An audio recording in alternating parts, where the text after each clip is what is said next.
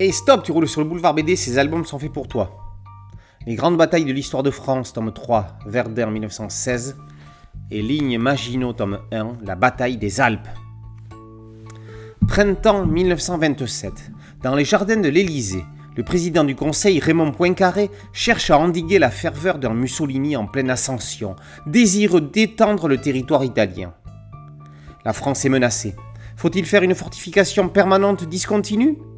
Est-il préférable d'opter pour une fortification de campagne linéaire? Les avis divergent. André Maginot et Paul Pernlevé, l'ancien et le nouveau ministre de la guerre, vont se charger de la défense des frontières françaises. De nos jours, dans les Alpes, trois adonissois explorent les constructions de l'époque. La petite séance d'initiation à l'Urbex va se transformer en passion pour la grande histoire.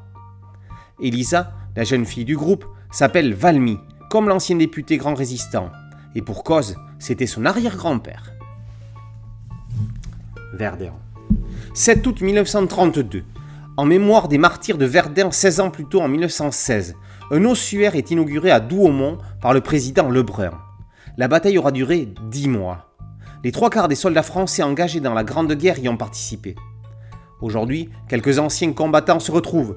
Ils ne raffolent pas de ce genre de cérémonie, mais c'est l'occasion pour eux d'exorciser leurs cauchemars. Ils ont traversé l'enfer et ont la chance d'en être sortis vivants. En début d'année 1916, ils avaient reçu leurs nouveaux uniformes. Ils étaient bleus, plus discrets que les anciens rouges.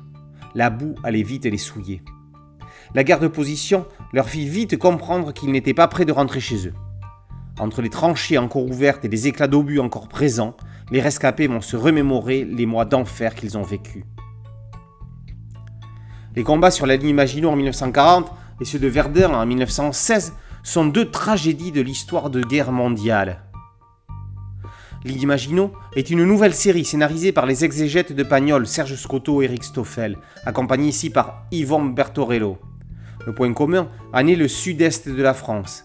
Mais la Provence chaleureuse de l'écrivain alodien laisse ici sa place aux Alpes bétonnées par des cantonnements visant à contenir l'ennemi. Plutôt que d'en faire une BD reportage, Grâce au trio de jeunes contemporains, les auteurs en font un récit avec des attaches généalogiques, démontrant que n'importe qui peut être directement concerné par un tel conflit.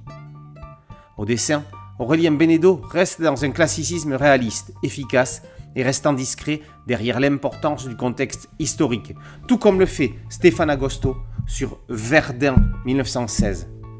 Jean-François Vivier, scénariste de La Patrouille du Faucon, choisit de placer l'action quelques années seulement après les faits, pour faire témoigner les acteurs même de l'horreur.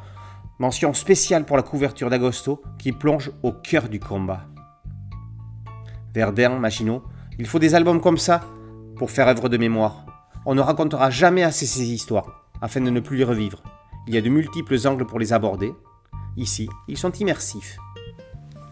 Ligne Maginot, tome 1, La bataille des Alpes, par Scotto, Stoffel, Bertorello et Bedeno, ainsi que Les grandes batailles de l'histoire de France, tome 3, Verdun 1916 par Vivier et Agosto, sont tous les deux parus aux éditions Plein Vent. Boulevard BD, c'est un site dédié, un podcast audio et une chaîne YouTube. Merci de liker, de partager et de vous abonner. A très bientôt sur Boulevard BD. Ciao